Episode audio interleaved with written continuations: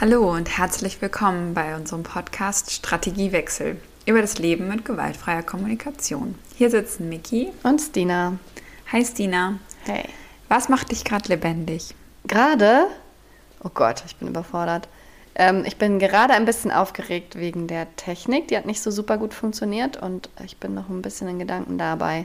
Wir haben ja jetzt eine Folge irgendwie einen losen Stecker gehabt also eine Folge habt ihr jetzt quasi, konnten wir nicht veröffentlichen, was irgendwie seltsam ist, weil man nicht so richtig weiß, also ich nicht so richtig weiß, was ich eigentlich schon erzählt habe. Und die ist aber so schlecht geworden von der, von der Aufnahme her, dass wir die nicht veröffentlichen können.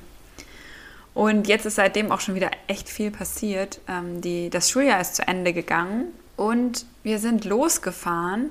Wir haben alle unsere Podcast-Utensilien in eine Tüte gepackt und in meinen VW-Bus gestellt und sind gar nicht mehr in Hamburg an deinem äh, Esstisch, Stina, so wie sonst immer, sondern an einem Esstisch in einem Haus in der Nähe von Nürnberg und sind auf dem Weg nach Österreich und gucken mal, was uns noch so alles passiert und haben richtig Lust, ein paar Folgen aufzunehmen und zwischendurch in schönen Bergseen baden zu gehen und wandern zu gehen und Menschen zu treffen, die wir hier so kennen. Ja, genau. Das macht mich auch lebendig. Ich hatte ein gutes Frühstück bei guten Freunden nach einem guten Abend mit äh, guten Gesprächen. Wollen wir noch mal ein bisschen versuchen, über das zu erzählen, was wir beim letzten Mal schon besprochen haben? Denn es war so wichtig. Für dich ist ja ein richtiger Lebensabschnitt zu Ende gegangen. Erzähl noch mal, was war. Ja, genau. Ich hatte ja jetzt sechs Jahre lang eine Klassenleitung von der fünften bis zur zehnten Klasse. Und nach sechs Jahren habe ich die jetzt sozusagen ins Leben verabschiedet. Klar, einige wenige gehen auch an die Oberstufe an der gleichen Schule, aber ich äh, habe diese Klasse jetzt nicht mehr als Klassenleitung. Ich be begleite diese Kinder jetzt nicht mehr weiter. Und am vergangenen Donnerstag haben wir ja eine richtig, richtig schöne Verabschiedung gehabt ich habe eine Rede gehalten vor den ganzen Familien, die zum Glück trotz Corona dann in die Aula kommen durften. Es gab ganz, ganz viele Abschiedstränen und vor allem gab es so diese Zeit dann, nachdem diese ganzen Feierlichkeiten vorbei waren, wo irgendwie einfach die Familien zu mir gekommen sind und sich so bedankt haben, nochmal vor mir standen und einfach gesagt haben, danke für alles, was sie gemacht haben und ja, für mich war das auch so schön, weil ich habe mich vorher auch so gewappnet. Ich habe ja auch so eine Tendenz, wenn also ganz viele Leute sagen irgendwie ganz viele Sachen, die sie froh machen und wofür sie dankbar sind und dann sagt einer, ja, aber das und das hätten sie auch mal besser machen können und mein Gehirn springt sofort drauf an. Mhm. Ich bin sofort, ah ja, okay, da kann ich mich noch verbessern oder so. Was ja auch was Schönes ist, was auch einen erfolgreich und, und ehrgeizig macht, irgendwie Sachen zu erreichen. Aber an dem Tag wollte ich einfach nur mal ernten und meine ganze Arbeit, die ich da reingesteckt habe, einfach genießen. Und das hat sich aber auch ausgezahlt. Also ich konnte das richtig, richtig gut hören, was die Familien gesagt haben. Und da einfach, ich habe mir auch vorgenommen, nicht immer so einen Impuls, dann Sachen manchmal runterzuspielen. Also, ach, das war doch nichts oder so. Und das habe ich halt eben nicht gemacht. Ich habe mir eine andere Strategie überlegt. Ich habe mir überlegt, ich lege einfach nur den Kopf schief und, und hör zu sozusagen erstmal oder sag erstmal, ja, danke für Ihre Worte.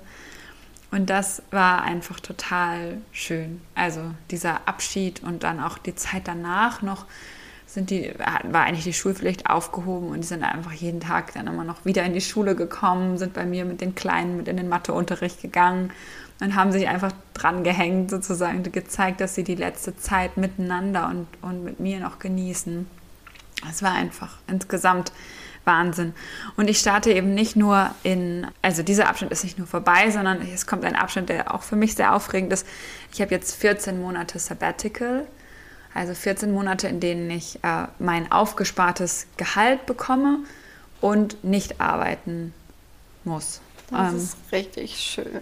Ja, und bin total gespannt, was das mit mir macht. Ich habe ja auch so ein Urteil über mich, dass ich so ein bisschen so ein Workaholic bin, also eigentlich mir das ja so ein bisschen süchtig bin nach Arbeit. Ich mag einfach total gerne arbeiten und jetzt bin ich total gespannt. Also es ist wieder auch ein bisschen nicht nur total einfach, sondern auch ein bisschen meine Komfortzone verlassen. Wer bin ich eigentlich, wenn ich nicht arbeite?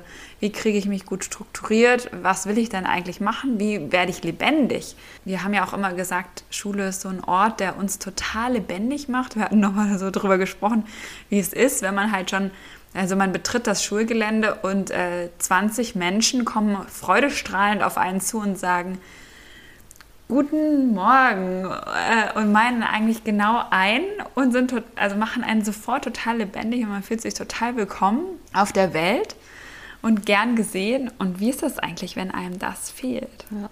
Ich habe das ja schon an kleinen Momenten, wenn ich mal samstags kinderfrei habe, dass ich dann auf der einen Seite denke, wow, cool, jetzt habe ich irgendwie den ganzen Tag und kann mit dieser Zeit machen, was ich möchte. Und dann bin ich oft total hilflos und weiß erstmal gar nichts mit mir anzufangen. Ja. Ich mache mir dann immer Listen. Ich habe das auch mal in unserem gemeinsamen OneNote beschrieben als Nachttischstrategien. Also wenn ich dann im Bett liege und Zeit habe, was liegt dann alles auf meinem Nachttisch, wo ich zugreifen kann, was ich alles machen kann? Welche Bücher lege ich dahin? welche, keine Ahnung, ein Strickprojekt oder sonst was. Was, was liegt dann da, wenn ich mal Zeit habe? Aber ich finde es echt schwer, das zu planen. Und hast du dir das da am Nachttisch so ein bisschen vorbereitet, oder? Nee. Das ist nur so dein Bild. ja, das ist nur so ein Bild. Ich habe ja. gar keinen Nachttisch. also so diese Idee, also dieses Gedankenspiel, das hatte ich schon als Kind ganz dolle. Was würde ich eigentlich machen, wenn mein normales Leben nicht mehr stattfinden würde. Ich habe als Kind immer gedacht, wie würde ich meine Zeit nutzen, wenn ich im Gefängnis wäre? Habe ich richtig viel darüber nachgedacht und immer den, so den Anspruch gehabt, meine Zeit dann möglichst gut zu nutzen. Richtig viel schlaue Bücher zu lesen oder jeden Tag 500 Liegestütze schaffen oder sowas. Aber ich bin mir nicht sicher, ob es mir gelingen würde, meine Zeit so. Aber das ist auch, weil du so ein wahnsinniges Bedürfnis nach Sinn hast. Ja. Ich habe auch gelesen, dass das Bedürfnis nach sinnvoll im Trend ist. Die, die Journalisten schreiben, die Generation Z hat sozusagen als Thema, so wie ja zum Beispiel andere Generationen als Thema sozialen Aufstieg hatten oder also bei der Generation Y sagt man, glaube ich, dass das Thema Ich-Entwicklung ist sozusagen. Also Wer, mhm. Also ich bin die wichtigste, weil die von ihren Eltern sozusagen mitbekommen haben, du bist die wichtigste Person auf der Welt und dass du glücklich wirst, ist das Wichtigste. Und da war ja auch viel Glück und so. Und jetzt ist es aber Sinn. Oh nein, ich möchte nicht Teil eines Trends sein. Du bist ja auch eigentlich nicht in der Generation. Ich bin du eigentlich, das, du bist Vorreiter. älter. Ah, ja, gut. das höre ich gerne. Super. Ähm, ich möchte gerne nochmal erzählen oder mit dir zusammen erzählen, dass es dir ja jetzt auch ein Anliegen war, diese Kinder alle, die Kleinen und die Großen, mit ein bisschen Magie zu verabschieden und diesen Moment irgendwie zu markieren. Und du hast dir so ein süßes Ritual überlegt, was du mit deinen Kleinen gemacht hast, was ich dann letzte Woche auch gleich kopiert habe, weil es so schön war. Und du hast es ja noch erweitert. Wir können ja mal beides erzählen. Also ich hatte den Eindruck, ähm, als ich die FünftklässlerInnen verabschiedet habe, dass ich es irgendwie gerne manifestieren möchte. Ich möchte, dass die irgendwas riechen, spüren, sehen können und nicht nur einfach ich so Tschüss sage. Das habe ich bei meiner sechsten Klasse gemacht, weil zu denen hatte ich nicht so einen Draht. Und dann habe ich mir überlegt, und dann habe ich einen Erdbeersmoothie gekauft. Und ich habe sehr viele Urteile über mich. Über äh, den Erdbeersmoothie? Ja, oder? nee, die, über dieses, also Gotteslästerung ist ein Thema, was mir im Kopf spukt. Ich habe kein Recht, mich an den Ritualen von Religionen zu bedienen, weil ich da in dem Spiel gar nicht mitspiele. Das ist ja, ich habe keine Religion und ich habe mir nur jetzt das Beste aus den Sachen, die ich so mitbekommen habe, genommen, um ein Ritual zu kreieren. Und ich habe den Eindruck, das ist was, das darf man nicht irgendwie. Genau, und dann habe ich. Ich halt hätte auch Glück noch das Urteil, möchtest du auch noch mein Urteil hören, dass ich nicht so in religiöser Manier handeln darf, weil ich neutral sein muss den Kindern gegenüber. Ja, dass es irgendwie Spuk ist, sozusagen. Ne? Also so Scharlatanismus oder sowas, oder? Nee, nee, dass ich vielleicht ihnen eher ein, ähm, ein religiöses Gebaren auflege, obwohl ich ah, eigentlich als Lehrerin ja. religiöse Neutralität wahren müsste. Ja, und dann kann man sich als Deutschlehrerin natürlich immer mit schönen Gedichten oder so retten. Und ich habe mich jetzt aber halt für einen Spruch entschieden. Okay, jetzt ja, sagen wir erstmal, was ich gemacht habe. Genau. Also ich habe einen Erdbeersmoothie gekauft und ich habe immer zwei, drei Kinder zu mir gerufen und den dann gesagt. Ich kann den Spruch aber leider nicht auswendig. Jetzt habe ich ihn fast. nicht. Sag du ihn mal. Es ist, glaube ich, ein irischer Segensspruch. Ich habe okay. das ja nachgelesen. Ich lege an die Kraft des Himmels, die Strahlen des bleichen Mondes, den Glanz der aufgehenden Sonne, die Härte des Steins und die Beständigkeit der Erde. Genau. Eins habe ich vergessen, irgendwas mit Sternen. Und mit all diesen Kräften habe ich dann gesagt, wünsche ich dir, Liebe, hm, hm, hm, alles Gute für deine nächste Zeit, für die nächsten fünf Jahre. Und dann haben sie ähm, einen roten Erdbeersmoothie-Punkt auf, auf die Stirn bekommen. Das ist das Lustigste daran. sie standen so vor mir, ganz ehrfürchtig und ja, manche wollten natürlich auch nicht, aber ich hatte den Eindruck so, das ist jetzt so ein Ritual. Und du hast es, glaube ich, noch erweitert, was ich auch voll die coole Idee fand. Du hast nicht den roten Punkt gemacht, sondern... Ja, meine sind ja in der sechsten und ich hatte Sorge, dass sie das irgendwie übergriffig oder eklig finden. Also ich konnte mir nicht vorstellen, dass sie das einfach annehmen. Und ich habe sie auf die viertletzte Stufe vom Treppenhaus gestellt, immer zu dritt oder zu viert und auch den Spruch gesagt, gemeinsam im abwechselnd mit meiner Kollegin. Und dann habe ich gesagt, und jetzt springt ins, in die Sommerferien. Und dann sind sie von der vierten Stufe nach unten gesprungen und haben diesen Schwung mitgenommen, um ihre Ferien zu starten. Das finde ich auch richtig schön. Und es war auch bei mir so, dass sie ganz gespannt und konzentriert waren und so ein bisschen Aufregung sich breit gemacht hat. Und das fand ich schön. Und hinterher dachte ich auch nochmal, ich meine, durch Corona haben wir jetzt auch wirklich erlebt, es kann einfach sein, dass Dinge passieren und dann sehen wir uns ein halbes Jahr nicht mehr. Und ich wollte diesen Abschied jetzt einfach auch nochmal richtig zelebrieren. Und das ist ja auch ein wirklich langer Abschied wieder für sechs Wochen. Und mich hat an deiner Geschichte so gefreut, dass du etwas so gestaltest, etwas so Magisches, Verbindendes, dass du dieses Spielerische mit reinbringst und dich traust, etwas zu machen, mit dem du dich eigentlich unwohl fühlst, weil ich bin mir sicher, you were making memories. Die Strategie, die ich hatte, war, dass ich gesagt habe, das ist jetzt ein Experiment. Also ich gucke mir, ich mache das jetzt einfach, es wird auch richtig scheiße sozusagen. Ja? Es ist so ein blöder Erdbeersmoothie aus so einem Deckel. Äh, und ich habe das, glaube ich, ich hatte nicht den Mut, das richtig schön zu machen, weil ich habe gesagt, es ist die Generalprobe für mich, ob das mir passt sozusagen. Und das passt eigentlich gar nicht zu mir. Und, aber mit dieser Strategie oder mit diesem Bild von der Generalprobe, dass da eh alles schief gehen wird. Und ich konnte den Spruch noch nicht auswendig, ich hatte ihn nicht auf Papier geschrieben, ich musste ihn von meinem Handy ablesen. Und ich wollte aber trotzdem mal wissen, wie sich anfühlt und ob das halt für die Zukunft meiner pädagogischen Arbeit was ist, was ich gerne weiterhin machen möchte. Und deswegen habe ich gesagt, ich mache es heute, weil ich hatte das auch im Ref so mitbekommen. Dass meine ähm, AnleiterInnen haben oft gesagt, ja, meine Anleiterinnen haben oft gesagt, Sie haben so tolle Ideen im Kopf, machen Sie das doch einfach mal. Und ich wollte es dann aber immer ausgereift und perfekt haben und bin halt, also es ist also voll der Strategiewechsel für mich, dann zu sagen, ich mache es jetzt einfach, obwohl ich nichts habe und nichts vorbereitet habe, und fühle einfach mal, wie sich es anfühlt. Und dann beim nächsten Mal weiß ich ganz genau, was ich brauche und kann es irgendwie so schöner machen. Irgendwie. Und guck, die Magie ist trotzdem entstanden. Es war so wie so eine Nottaufe. Man kann zur Not auch jemanden mit Limo taufen, wenn man nichts anderes hat. Ja. Und man kann zur Not jemanden mit einem Erdbeersmoothie-Punkt ja. verabschieden, wenn man nichts anderes hat. Und dann hatten wir das ja auch Leuten erzählt und die haben dann gesagt, hä, das besteht doch für die niedrigste Kaste. Und dann haben wir aber nochmal nachgelesen, nein, dieser rote Punkt oder diese Markierung des dritten Auges steht einfach für Weisheit und ein, ja, also ich wünsche dir Besinnung. Weisheit. Ja. Ich hatte noch einen weiteren Strategiewechsel, was jetzt diese Aufregung bei Umbruch- und Veränderungssituationen angeht, den ich gerne teilen wollte. Ja, ich habe mir eine neue Strategie nochmal äh, überlegt, um meine Gedanken zu beeinflussen. Ich tendiere dazu, bei Veränderungsprozessen Angst zu bekommen und eher dystopische Zukunftsbilder zu kreieren. Das bedeutet zum Beispiel, du bist ja, wir haben, verbringen ja zum Beispiel viel Zeit miteinander gerade, weil du gerade nicht in einer festen Partnerschaft bist. Und dann denke ich immer, oh, ich muss es genießen, weil die Zeit könnte vorbei sein, wo du so viel Zeit für mich hast, mit mir in Urlaub fahren. Ich muss jetzt jede Minute, das stresst mich dann schon komplett.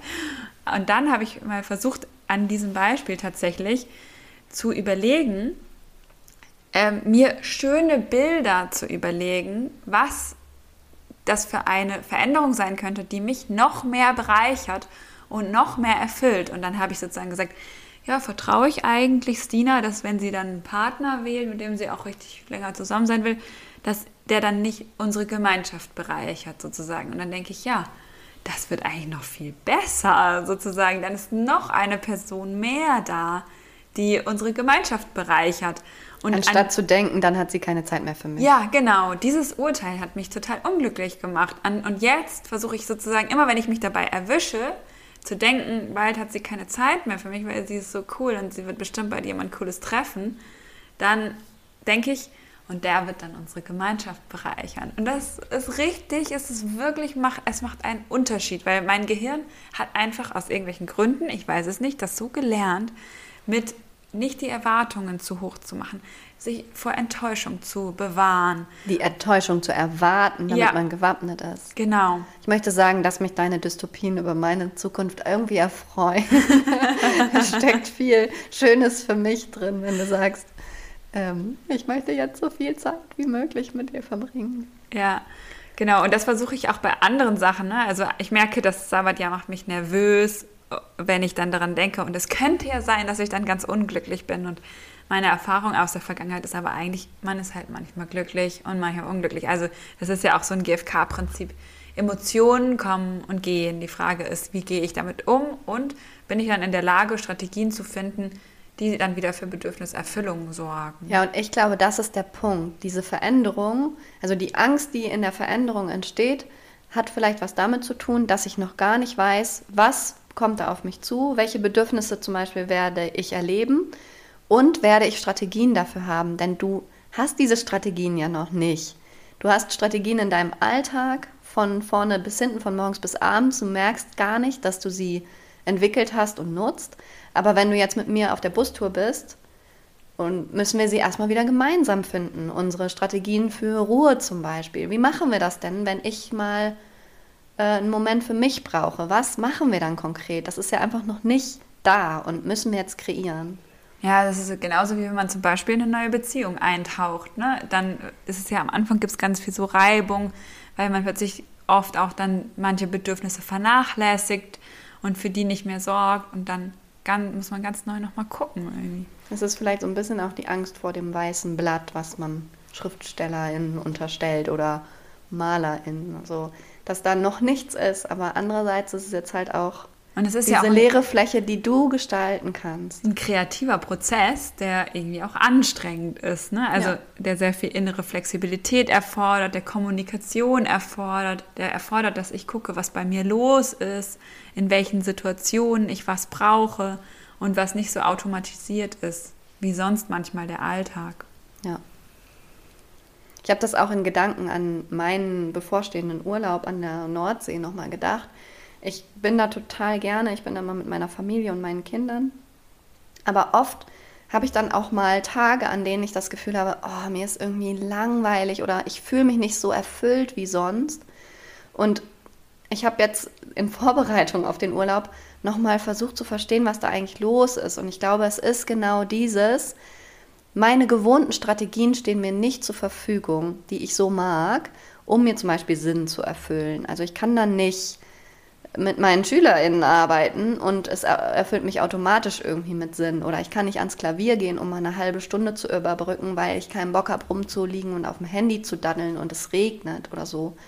Und ich habe mir diesmal vorgenommen, diese Lehre noch mehr zu genießen und zu sagen, ah, und in der Zeit, wo ich noch nicht weiß, wie ich meine Zeit hier jetzt verbringen möchte oder wo mir einfach ein paar Möglichkeiten fehlen, entspanne ich mich zum Beispiel einfach. Das ist jetzt nicht die Zeit für Sinn und so weiter, sondern das ist die Zeit für Entspannung, für Bewegung. Mhm. Ich kann lesen, ich kann spielen. Und das ist bei mir leider ein Phänomen. Ich erlebe, dass ich oft also ich habe ja auch dieses Sinn-Ding. Ich wollte auch mal soziologisch was dazu sagen. Auch da habe ich mir ein Zukunftsbild geschaffen. Ich hatte nämlich auch so ein bisschen so ein, ah, das ist jetzt voll die Kollektiverfahrung mit diesem Sinn. Und dann dachte ich nochmal, boah, was kann für eine Welt entstehen, wenn das neue Be Kollektivbedürfnis Sinn ist? Hm. Und wie kann diese Generation vielleicht zum Beispiel die Klimakatastrophe bewältigen, wenn die sich alle danach sehen, dass die Dinge, die sie tun, Sinn haben. Was für eine fantastische äh, Entwicklung das eigentlich ist. Und ja. So habe ich es nochmal versucht zu sehen und dann, hatte ich plötzlich ganz viel Freude an dieser soziologischen Beschreibung, die ja immer so ein bisschen was von Urteil und Abwertung auch hat, so ja, ihr mit eurem Sinn immer so. Wenn da so ältere weiße Männer, meine Unterstellung, das dann so schreiben, wenn wir die Generation. Auf jeden Fall kennst du das auch, dass wenn kein Sinn kreiert wird, dass dann auch keine Entspannung eintritt? Also, dass ich sozusagen, ich brauche immer. Sinn, dann Entspannung. Ja, nur wenn ich ein gutes Buch lese, was gleichzeitig sozusagen mein Literaturrepertoire erweitert, dann kann ich mich auch entspannen. Aber wie entspannst du dich eigentlich? Was hast du für Strategien, dich zu entspannen, ohne Sinn zu kreieren? Schlafen höchstens, glaube ich. Und ich habe nochmal gedacht, Spiel. Ja, es, es hat aber auch Spiel was ist für Sinn. mich sowas Sinnstiftendes, das ist Ja, aber dieses freie kindliche Spiel, zum Beispiel sowas wie im Sand malen oder Ja, das kann ich auch. Also wenn ich tatsächlich an, zum Beispiel am Strand sitze, kann ich auch eine Stunde lang diesen Sand zwischen meinen Fingern hin und her rieseln lassen und habe nicht das Gefühl, meine Zeit zu vertun. Oder genauso kann ich durch den Wald laufen und habe nicht die, das Gefühl, meine Zeit ja, wobei das sind jetzt ja auch schon anerkannte Ja. Therapieformen, ne? Also Sa Sandspiel und Waldbaden. Ja, es ist wahr, Leute. es ist wirklich so. Ja, manchmal denke ich, diese Suche nach dem Sinn, ich würde auch gerne einfach mal ohne schlechtes Gewissen einen Tag im Bett liegen und YouTube gucken. Ja. Aber es fällt mir schwer. Wir wollten ja nochmal darüber sprechen, wie jetzt eigentlich ganz YouTube wird übrigens abgekürzt als YT. es wird mir immer, ich habe einen Freund, mit dem ich hin und her schreibe und der sagt dann immer, ich mache gerade das hier auf YT und ich bin immer ganz irritiert und sage, was ist YT? Ich habe es bestimmt schon dreimal gefragt und er sagt, das ist YouTube, du Boomer. Und ich denke, oh Gott, ich fühle mich schrecklich alt. Dann wirst du als Boomerin beschimpft. Ja, genau. Jetzt äh, klingelt es gleich an der Tür. Nee, der hat einen Schlüssel. Ah ja, er kommt rein. Wir wollten nochmal darüber sprechen, und das könnte die Person, die gerade zur Tür reinkommt, auch interessieren. Wie genau funktionieren diese Selbstempathieprozesse eigentlich, die dann wieder zur Entspannung führen? Und die Situation, wir hatten ja, du hattest das so schön gesagt beim letzten Mal, ja, also diese Situation, wo plötzlich ein Gefühlsrausch in mir startet.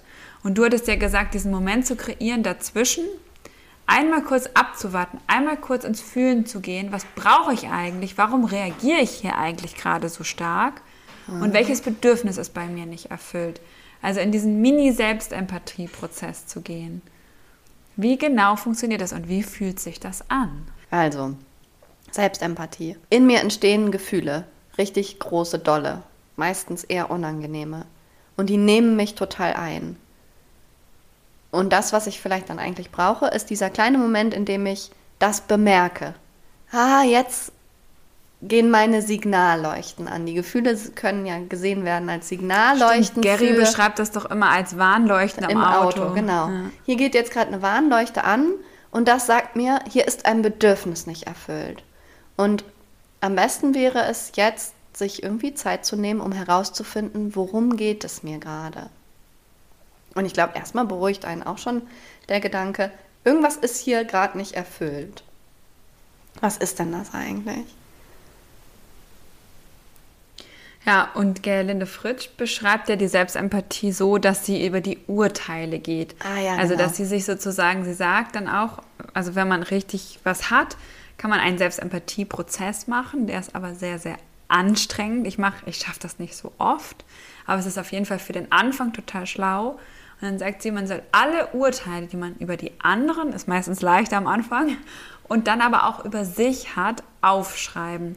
Genau, dann hat und man das eine ist- lange Liste. Das ist ja auch so ein Fallstrick der GfK, dass man aufhören soll zu urteilen. Das könnte man meinen. Ne? Man lernt, urteilen bedeutet äh, Gewalt. Das sollte ich nicht tun. Aber eigentlich können uns diese Urteile, die kommen in extremen Situationen, helfen, um rauszufinden, was wir eigentlich brauchen. Also zum Beispiel, äh, jemand ranzt mich blöde an und ich denke, er ranzt mich blöde an, das ist mein Urteil. Oder was ist er so frech? Oder Ja, wie so unerzogen ist dieses Kind und so weiter. Und was ich früher dann gemacht habe, war zu sagen, "Oh, so sollte ich nicht über andere Menschen denken. Ich urteile gerade. Und inzwischen kann ich dann eher sagen, okay, ich denke jetzt, das Kind ist unerzogen. Was wünsche ich mir denn? Ah, ich wünsche mir, dass das Kind erzogen ist. Auch ein Urteil. Was bedeutet das? Ich wünsche mir, glaube ich, dass er gelernt hat, rücksichtsvoll mit anderen umzugehen. Ah, ich, ich brauche Rücksichtnahme oder ich brauche, dass meine, mein Wohlbefinden auch wichtig ist. Und so komme ich von diesem Urteil, Alter, was für ein Fratz, zu ich brauche, dass auch wichtig ist, wie es mir geht. Ja, und dann kannst du vielleicht hingehen und sagen, kannst du mir einmal in die Augen gucken und mir sagen, was hier gerade los ist, was du gerade beobachtest? Oder solche Handlungen dann einfach machen, um, um einmal zu klären, also um diese Rücksicht sozusagen zu schulen, oder? Dass solche Strategien fallen mir dann ein. Ja, oder zu sagen, du, ich möchte, dass du einmal weißt, heute geht es mir gar nicht gut, ich habe voll Kopfschmerzen. Könntest du das äh, bedenken? Ja. Und zum Beispiel leiser sprechen oder irgendwie sowas. Ja. Genau. Ja, also wenn, also wenn ich wirklich tief drin stecke und all diese Strategien, äh, diese Urteile einmal aufgeschrieben habe, dann macht das Gerlinde Fritsch so, dass man dann die Bedürfnisse sozusagen direkt aus den Urteilen ablesen kann. Und dann ja.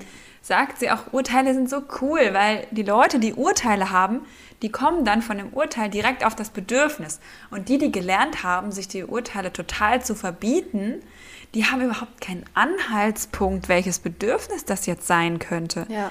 Weil sie erstmal, dann müssen sie, du machst es ja dann schon manchmal, dass du die Listen durchgehst und guckst, bei welchem du einfach Resonanz spürst. Bei welchem Bedürfnis. Ja, ja genau. Und so kann man aber von den Urteilen kann man immer ziemlich gut auf die, auf die Bedürfnisse schließen.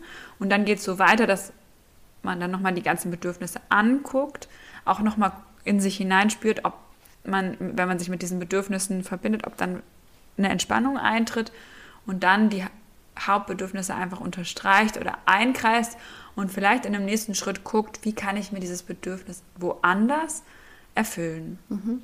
Meine Erfahrung ist auch, und das wird auch so beschrieben vielfach, wenn man das richtige Bedürfnis gefunden hat, dann entsteht so ein Ja, mhm. das ist es. Das erlebe ich auch ganz oft mit SchülerInnen, dass sie dann, wenn ich sage, brauchst du Ruhe, nur so ganz, ganz berührt nicken und dann ist es meistens auch schon wieder ein Stückchen besser. Irgendwie. Ja. Oder es schließt sich dann eine Bitte an. Dann, also entweder dann sorge doch für dich, für Ruhe und hol dir die Kopfhörer. Oder und dann mer manchmal merke ich dann auch, das ist es doch noch gar nicht, sondern es ist vielleicht doch Sicherheit, dass ich nicht ständig wieder gestört werde. Ja. Oder was anderes. Ja. Und ähm, mit Urteilen ja nicht, sind ja nicht nur Urteile gemeint, sondern auch Gedanken und auch Analysen und alles Mögliche, was ich zu so einer Situation habe. Ne? Urteil ist sozusagen der Überbegriff. Aber alles, was mir dazu kommt, was nicht Bedürfnis ist, ist, ist gemeint, oder? Ja. Und Rosenberg hat doch gesagt, man soll, wenn man zum Beispiel mit jemandem im Gespräch ist und der diese ganzen Urteile äußert, die Urteile nicht wiederholen, sondern dann von dort aus auf die Bedürfnisse kommen, weil man sonst auch ganz dolle bestätigt. Also wenn ein Schüler von mir zum Beispiel sagt, ja, ist einfach ein blöder Sack, dann sage ich nicht, Ah, ich ah, höre, dass du ihn für einen blöden Sack hältst. Genau, wobei ich das ja das vielleicht ist ja schon, schon fast, eine, das sagst du nicht. Und da, da ist es auch echt schwer, wenn ihr was sagt, was sagst du dann? Du bist richtig wütend auf ihn. Dass du erstmal das Gefühl anguckst, ne? Du bist ja. gerade richtig wütend und du möchtest ihn verletzen. Ja. Ja. Und das war so für uns nochmal so ein Knackpunkt, ne? Weil wir, also, weil, wo hört eigentlich dieses Spiegeln und Paraphrasieren auf? Ah ja, genau dann, wenn ich anfange, die Gedanken des anderen eigentlich nur zu wiederholen. Mhm. Sondern da kann ich direkt einen Schritt weitergehen und sagen, ah, ich höre, du brauchst oder ich fühlst du, das und das, anstatt einfach nur das zu wiederholen, was der andere sagt und da gar nicht drauf einzugehen. Und mir hilft es, wenn ich in einer Situation bin, wo ich mich zum Beispiel selber, selber vielleicht so ein bisschen abwerte. Keine Ahnung, klassisches Thema, meine Ablage zum Beispiel. Dann sind meine Urteile sowas wie, oh, ich krieg das nie, nie äh, pünktlich hin und ich bin so unorgan unorganisiert oder sowas. Und dann nochmal so einen kleinen Nebensatz davor zu setzen, wie, ich denke gerade wieder, dass ich so unorganisiert bin, damit diese Urteile über einen selber oder auch über andere nicht, sich, sich nicht so als Realität manifestieren. Das Zitat, was dazu gehört aus diesem 8-Stunden-Seminar bei YT, ist ja Never repeat a jackal's thought. Dann sage ich jetzt, frage ich dich jetzt mal zum Abschluss, wo, vor welchem Strategiewechsel jetzt im Urlaub hast du denn am meisten Sorge? Toilette. VW-Bus haben wir keine. Und ja, genau. wo du dann draußen unterwegs sein kannst. Genau, und davor habe ich ein bisschen Schiss. Also nicht wirklich, aber ähm, bin ein bisschen gespannt. Also es geht dann eher so auf die Grundbedürfnisse, schlafen Nö, das geht. und äh, duschen. Ja, duschen ist kein Bedürfnis, aber Was ist denn das Bedürfnis da? Fr Frische? Oder? ja, aber auch mich so wohlfühlen mit meinem Körper, weil man ist ja einfach so ein Standard gewöhnt an, an Haarwäsche sozusagen, ob man dann die, also ich möchte einfach ungern die ganze Zeit darüber nachdenken, ob ich total verpickt aussehe. Bin gespannt, ob ich mich entweder ordentlich waschen kann oder mich einfach daran gewöhne, dass meine Haare anders aussehen als Aber sonst. das finde ich jetzt spannend. Es geht gar nicht nur ums Körpergefühl, es geht auch daran, was du denkst, wie du aussiehst. ja, auf jeden Fall. Da habe ich mich, also da habe ich so eine Grundlegitimation, dass wenn ich draußen unterwegs bin, dass es niemandem was angeht, wie ich aussehe. Ja, sozusagen. nee, das habe ich nicht. Ich habe dann die, Rom- also ich möchte dann in diesem meiner romantischen Urlaubsvorstellung auch noch romantisch schön aussehen. Ja, und ich bin total gespannt auf unsere Gespräche und unsere kleinen GFK nochmal in einer, mit dir in einer vermeintlichsten Stresssituation sozusagen zu erleben. Also den Tag nachts zu besprechen, zu überlegen, welche Bedürfnisse haben sich erfüllt und welche nicht, was wollen wir morgen verändern. Oder auch morgens zu gucken, was wollen wir uns heute erfüllen. Darauf freue ich mich total, Ja. so darüber zu sprechen mit dir. Das kann man ja nicht mit jedem im Urlaub machen, weil, also eigentlich fast nie, weil so viel anderes immer schon von der Form her vorgegeben ist. Und wir sind jetzt ja ziemlich frei irgendwie. Ja. Wobei wir uns auch schon wieder ziemlich viele Termine gesetzt haben, indem wir uns mit tausend Leuten verabredet haben, bei denen wir jetzt vorbeifahren. Ne? Ja, und ich freue mich, ich habe einfach äh, super wenig Sport gemacht in der letzten Zeit. Ich freue mich total auch wieder so ein bisschen an die Grenze zu kommen. Und äh, weil, also ich freue mich auch, weil ich früher mich das dann, ich kann mich an Wanderungen erinnern, wo ich dachte, ich sterbe, ich sterbe, ich sterbe. Und inzwischen weiß ich, kann ich so diesen Schweinehund und nicht mehr ernst nehmen und freue mich total auf die Anstrengung und den Stolz und das hinterher oben stehen und runter gucken und denken, war geil, war gar nicht schlimm. Ich äh, Hab habe von so einem. Sportwissenschaftler gehört, wenn du denkst, du kann nicht, kannst nicht mehr, hast du noch 80 Prozent deiner Kräfte. Ja. Den sage ich mir jetzt immer, wenn ich nicht mehr kann. Ja, genau. Mir hilft das auch zu denken, ja, meine Muskeln sind so schlau, die geben mir jetzt Signale, dass ich aufhören soll, aber die wissen das gar nicht, was, noch, was ich noch alles kann. Die aktivieren ja eigentlich nur, das ist ja der Schmerz, denn das sozusagen, die aktivieren Ja, die ist nur tiefer Schmerz. liegenden Es Kräfte. Ist nur Schmerz. so, unser Gastgeber hat gerade zu Recht angemerkt, dass wir ein Abschiedsritual auch für die Folge brauchen. Und bevor wir etwas richtig Cooles, Griffiges, Einprägsames erfinden, sagen wir einfach, wenn ihr Lust habt, mit euch uns in Kontakt zu sein, schreibt uns eine E-Mail an strategiewechsel.podcast@gmail.com. Bis zum nächsten Mal. Achso, ich hätte gerne Urlaubspläne mal geschrieben bekommen. Ja, Weil- schreibt uns, schreibt uns. Wir kriegen so viele E-Mails, aber noch keiner hat über Urlaubspläne geschrieben. Wir sind richtig interessiert. Vielleicht sollten wir mal nicht sagen, dass wir viele E-Mails bekommen, sondern dass wir noch nicht genug E-Mails bekommen. Wir kriegen gar keine E-Mail. Ich dachte, wir haben schon eine E-Mail bekommen. eine E-Mail haben wir schon bekommen. Und sie hat uns so viel Wir Freude wollen gemacht. wirklich jetzt mal eine E-Mail. Möchtet bitte. ihr beitragen zu unserem Leben? Ist Dann keine, schreibt es uns ist keine E-Mails. Bitte mehr, es ist eine Forderung. Jeder, der das hört und einen Urlaubsplan hat, möge uns bitte ein, eine kurze E-Mail schreiben. Oder einen Gruß aus dem Urlaub.